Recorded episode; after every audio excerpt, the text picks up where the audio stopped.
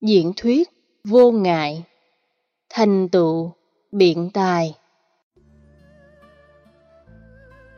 Một trong những phương diện tích cực khác của tu học Phật mà ta có được biện tài vô ngại, nói vắn tắt là biện tài. Biện tài là khả năng phân tích, lý giải một vấn đề từ chi tiết trở thành nguyên lý. Khi ta đặt vấn đề ở góc độ nào, người nghe cũng có cảm giác hiểu rõ một cách tường tận và do vậy tiếp thu một cách nhanh chóng, dẫn đến kiến thức ứng dụng tạo ra hiệu quả trong sự ứng dụng rất lớn và rất nhiều. Người như thế gọi là người có khả năng biện tài, hiểu theo thuật ngữ ngày nay là người có khả năng hùng biện.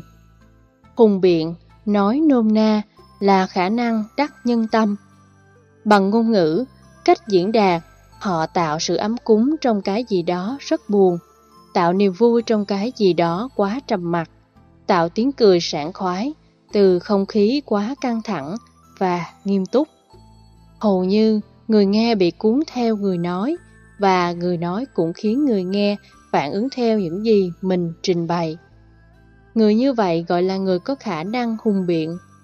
Trong cách biện tài theo lời Phật dạy, ngoài những yếu tố vừa nêu, họ còn có khả năng xoay tâm người, hướng lý tưởng của người từ tiêu cực trở nên tích cực, từ phương diện sống với bản năng trở nên nỗ lực chuyển hóa để làm mới mình theo chiều hướng tốt.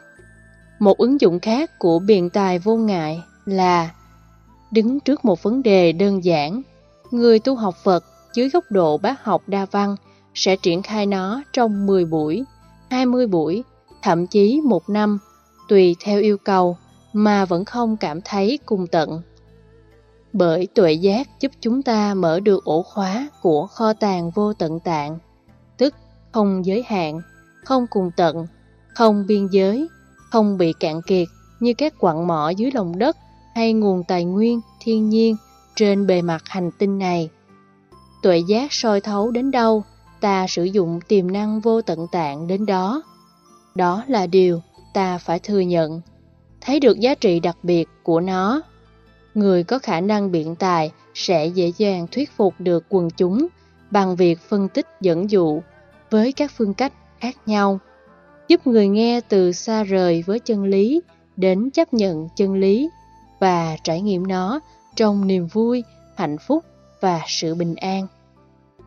Tính khoa học, logic về diễn đạt, sự hợp lý trong phân tích sự kiện và vấn đề của người có khả năng biện tài nhờ vào tuệ giác sẽ giúp người chưa hiểu được chân lý chấp nhận chân lý một cách dễ dàng.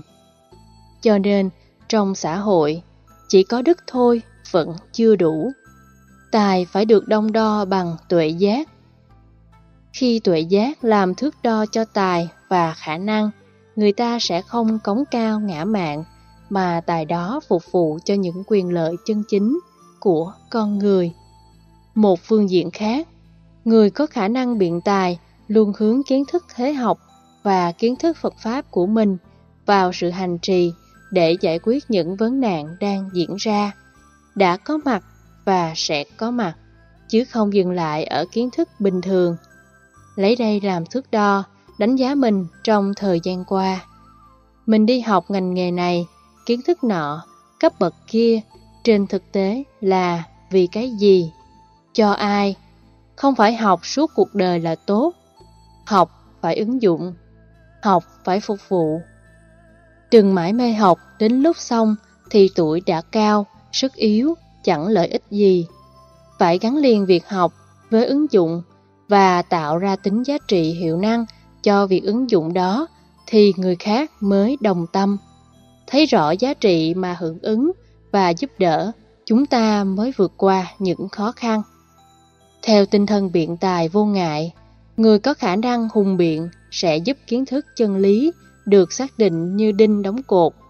Đôi lúc, nó tạo ra sự khích lệ lên dây cót, thôi thúc, dẫn dụ, đưa lối, dẫn đường để người đang có nhu cầu học Phật Pháp đi vào quỹ đạo chân chính, chứ không sai lệch sang bất cứ một biên lề nào khác.